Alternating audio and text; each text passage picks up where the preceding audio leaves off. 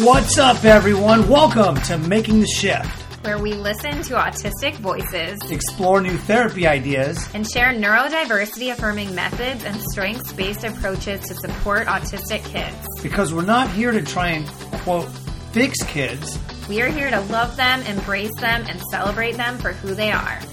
I'm Jesse Ginsburg, sensory integration-trained SLP, founder of a top-rated speech therapy clinic in Los Angeles, and creator of the Inside Out Sensory Certificate for SLPs. And I'm Chris Winger, also known as Speech Dude, high school SLP and creator of the Dynamic Assessment for Social Emotional Learning. Are you ready to make the shift? Let's do it.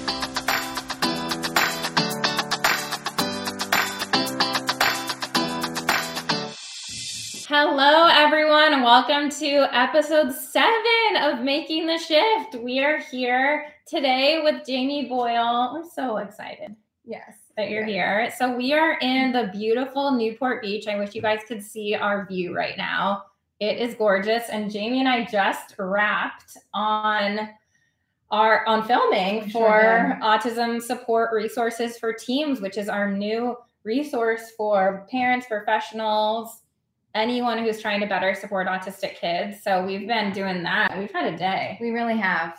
Yeah. So Jamie is an autistic SLP from Philly, and we brought her all the way out here to do this work with us. And it's just been so awesome. But yeah, we'd love for you to tell everyone a little bit more about yourself. Happy to be here. Happy to share. So like Jesse said, I am a speech language pathologist and I'm autistic. And like many female autistic individuals, I was late diagnosed, and I did seek a diagnosis later in life when I was working with kids that were autistic, and I would see just a lot of the characteristics in myself in them. And so, I kind of was like, okay, I want to know, if I am also autistic. So I did seek a formal diagnosis just to be sure, to have that differential diagnosis and know for sure. But unfortunately, there's not too many providers that specialize in this sort of thing. So once I found my provider that actually happened to be just 2 blocks away from me in Philadelphia, I was like, this is great. This is exactly what I'm doing. I'm ready to do it. And then just everything kind of clicked. I'm like, yep, I have a name for it. I have a name for my experiences, and that is essentially my diagnosis story. So. Yeah, and what's interesting, because we were talking about how when you see kids, a lot of the times you think that parents are realizing they're autistic as you are pointing out things about their own child. Yeah. And so, a lot of times I will identify some characteristics that might be autism, and I think a lot of times the caregivers are like, I'm like that, or I did that as a child. And I kind of guide them on their own diagnosis journey to understanding a lot more about themselves. So it's been really cool in my experience, personally, but professionally, working with families, autistic caregivers and their autistic children. Yeah. And I think we see that a lot in our practice too. And we should say you own a private practice. So yes, that's the setting you're in, but we see that too, where I think parents are recognizing more and more signs because they didn't know what autism looks like. Yes. Like many people. Mm-hmm. Exactly. Yeah. And it really is kind of mind blowing in a way, because you kind of do this dance in your head. Like, how come no one saw this sooner? Or did I really go my entire life without knowing this about myself? Of course, I've always just been me, but I was, I had a developmental disability and never knew it until, I would say for sure until I was formally diagnosed, but, always struggled in school. And like, for lack of a better term, like many times in my growing up and in graduate school, I was just lost in the sauce. Like I had no idea like what was going on and what I was missing. And I was like, I know there's differences. I just don't have a name for that. So I'm just me and I accept that, but I'm so much more like sure of my own agency and my identity, knowing that I'm autistic. It's such an important part of who I am. Yeah. So. And did you, after getting the diagnosis, did you like look back on your life and like point to different experiences and have those moments of, okay, that makes sense? Absolutely. I do that all the time. I'm like, oh yeah, that's why, you know, like it's just like a different level of awareness. Like, oh yeah, like that makes total sense. Got it. And yeah. I was thinking about how we were all sitting around the dinner table last night, and you were talking about how like you just learned what to expect because your sisters, your mom told you, oh, like yeah. never show up to a house empty-handed. You're like, check, got it. I know that. What's next? You know? Yeah. Well, my older siblings were just so good with like teaching me the unspoken social rules. And I am a very social person. I enjoy being social to a certain extent, but I know I'm very like rule oriented. Okay. Got it. You know, don't show up empty-handed, you know, like that was my upbringing. So like, I knew what motions to take. Nothing comes naturally. I'm constantly thinking about these rules in my head at any given social event, but I'm like, oh yeah, that's why I struggled learning that. And that's why my sisters were like, yeah, you can't do that. You know, you got to think about this in a different way, you know, kind of guide me through it. Like, thank God for my sisters. Yeah. And honestly, especially like me coming, you know, I'm the youngest. So it's like, I had two older siblings to kind of lead the way and see, okay, what not to do. Okay. Now what to do. Yeah. So now that you have that diagnosis and you mentioned that it kind of provided context for you, do you feel like it was a sense of like relief and it like gave you some opportunities to look at, okay, so now that I know what it is, better seeking your own supports and things like that? Have you found? Absolutely. Yeah. So it was definitely like a big relief, because I'm like, I just feel like yes, that is exactly it. Like that makes all the sense. And it really is so important to know that, because that helps me be a better self-advocate. And like, that is what this show is about tonight. But it's like, you know, I feel like knowing that and what autism really is and what my experience is, it just helps me better prepare for situations when I know in the past have been completely overwhelming. So yeah, absolutely. I love that. Yeah, because I work with high school students, and a lot of my students that qualify with an eligibility, a primary eligibility of OHI, which is other health impairment, for ADHD, mm-hmm. and they have a secondary eligibility of speech language impairment. I'm noticing that there's a significant amount of those students where I'm like, okay, this is a student that's autistic that hasn't been diagnosed. But from my observation and working with them, it's exactly what you're saying. If they had that context, or the family had the context, then it would answer a lot of questions. And then by answering those questions, it would make a clearer picture and lead to a better identity, like a positive self-identity, because it's like, okay, well, we know why this is going on in this context. We know why this was interpreted differently, or this emotion was felt differently, or whatever that might be. So yeah, I'm glad that you shared that. I think that it would be challenging sometimes in certain areas of like knowing which doctor to go to. So like in your case, it sounds like you were like, I know who to go to. Yeah. How did you know who to go to there? How did you know, like, okay, this is a doctor that, you know, like for my knowledge on that, how did you know that this was someone who does the diagnosing and things like that for as an adult? Yeah. So, and again, like specific to females, like that is who I would call providers and ask those specific questions. Do you have experience in autistic females and the diagnostic process with females? Because even just in general, adult diagnosis of autism, you know, because I wanted to see, you know, if they were like, no, or if they sounded unsure, I'm just like, not for me, right? Because like I need a differential diagnosis and someone that understands that even the diagnostic criteria, right? Like it's so from an outward perspective, and it's from a neurotypical lens, right? So right. I say neurotypical, like someone, you know, who's observing an autistic person that, you know, has a normal brain, like a normal brain person, right? So like this, all these diagnostic, I guess like assessments are like based from that lens. So it's like, you're looking for outward behaviors and outward differences when a lot of the experience is inside, and it's you know, but to go back to what you were saying before about knowing that about yourself and your high school students, knowing that about themselves, it does open up a world of vocabulary that explains your experience, and it makes you understand that it was okay to trust myself and my experience and not say, you know, hey, it's loud in here, or and someone say, no, it's not that loud. And it's just like, actually, I'm like, my heart is racing because it's so loud in here, you know, like just those sensory differences. Like I didn't quite fully understand that until my diagnosis. And I'm like, okay, that is why I was feeling that way. And I was right to trust myself.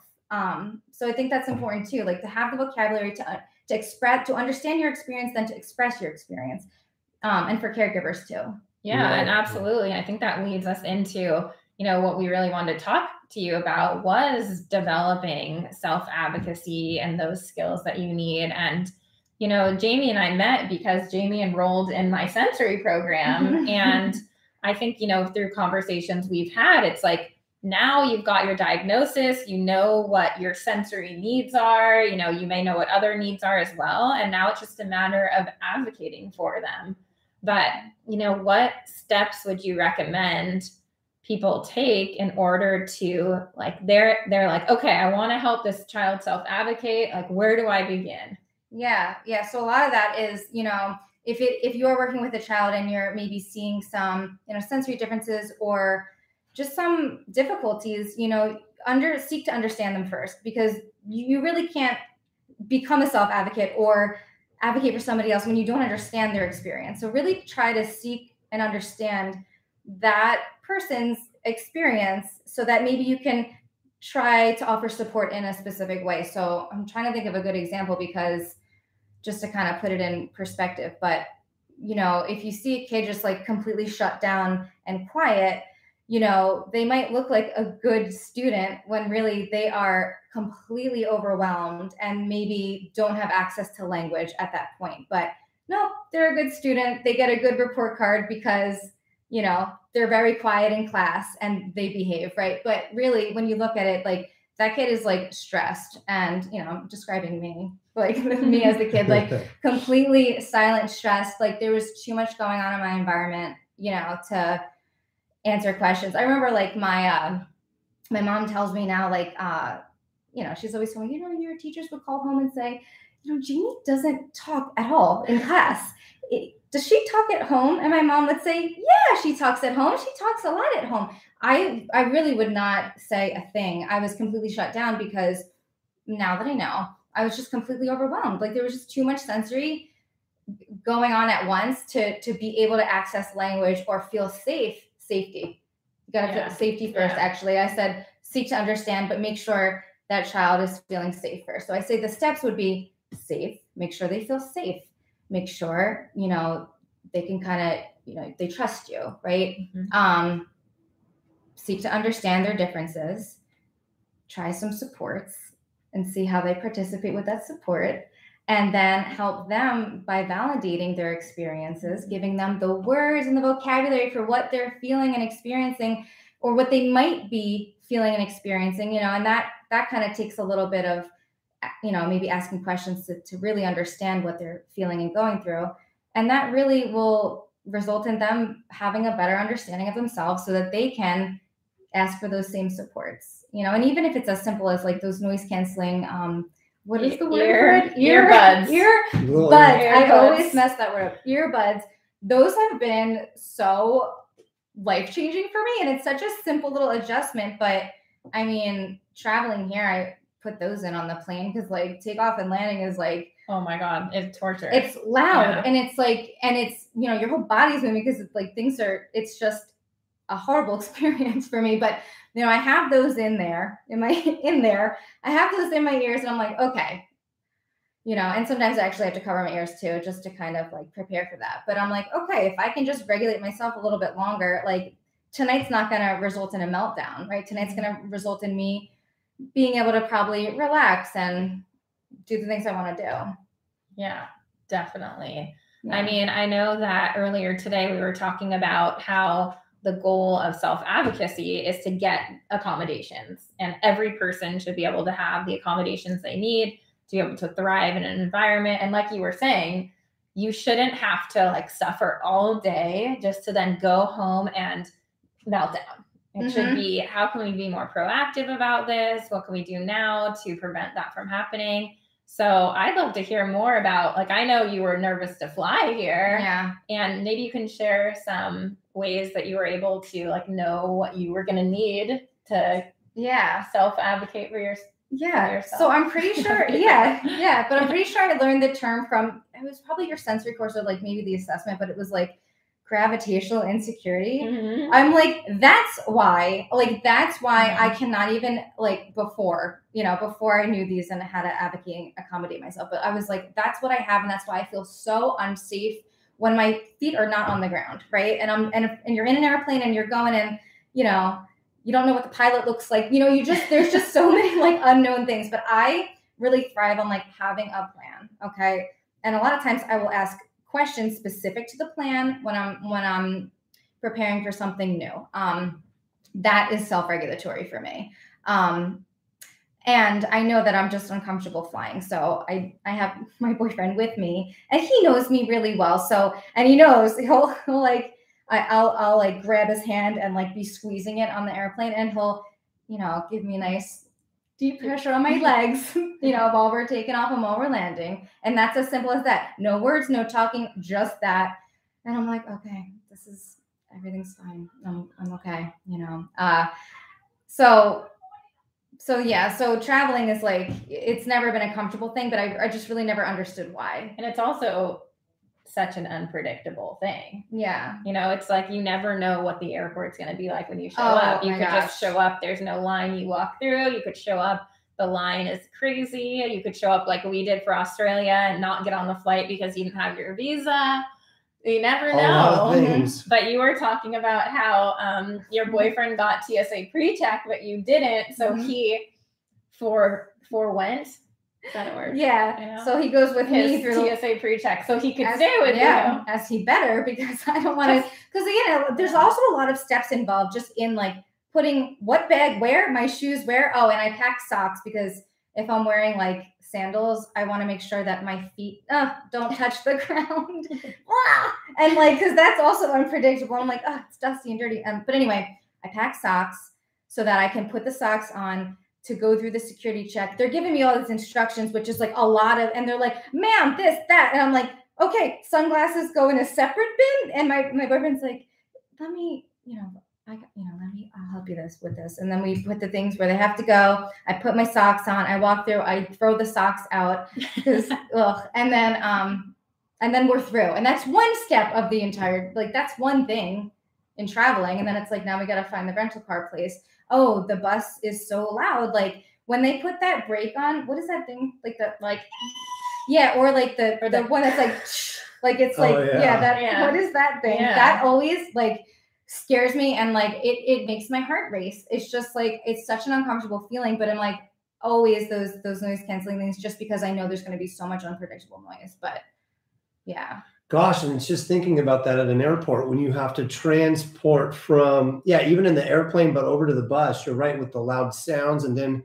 you're in an environment with a lot of people. Yes. And I think that advocacy piece is a huge piece where sometimes in those things, you get surrounded by so many people, you've got these bags and it's one of those things where, advocating for asking if you could sit down somewhere or, hey, you mind if I step on through to this side or whatever it might be. Yeah. The airport just seems like it would present so many things to think about beforehand. And I'm even curious about like, what are things that happen to you just daily, like in daily life that you feel like you have to be prepared for? Okay. So like I live on a very historic street in Philadelphia that seems to always have construction and very unpredictable construction. Just a couple of weeks ago, there were 3 separate construction projects going on my street. And I was like, this is my nightmare and sensory violation. So, even just like walking my dog down the street, I'm like, okay, I got to put on these noise canceling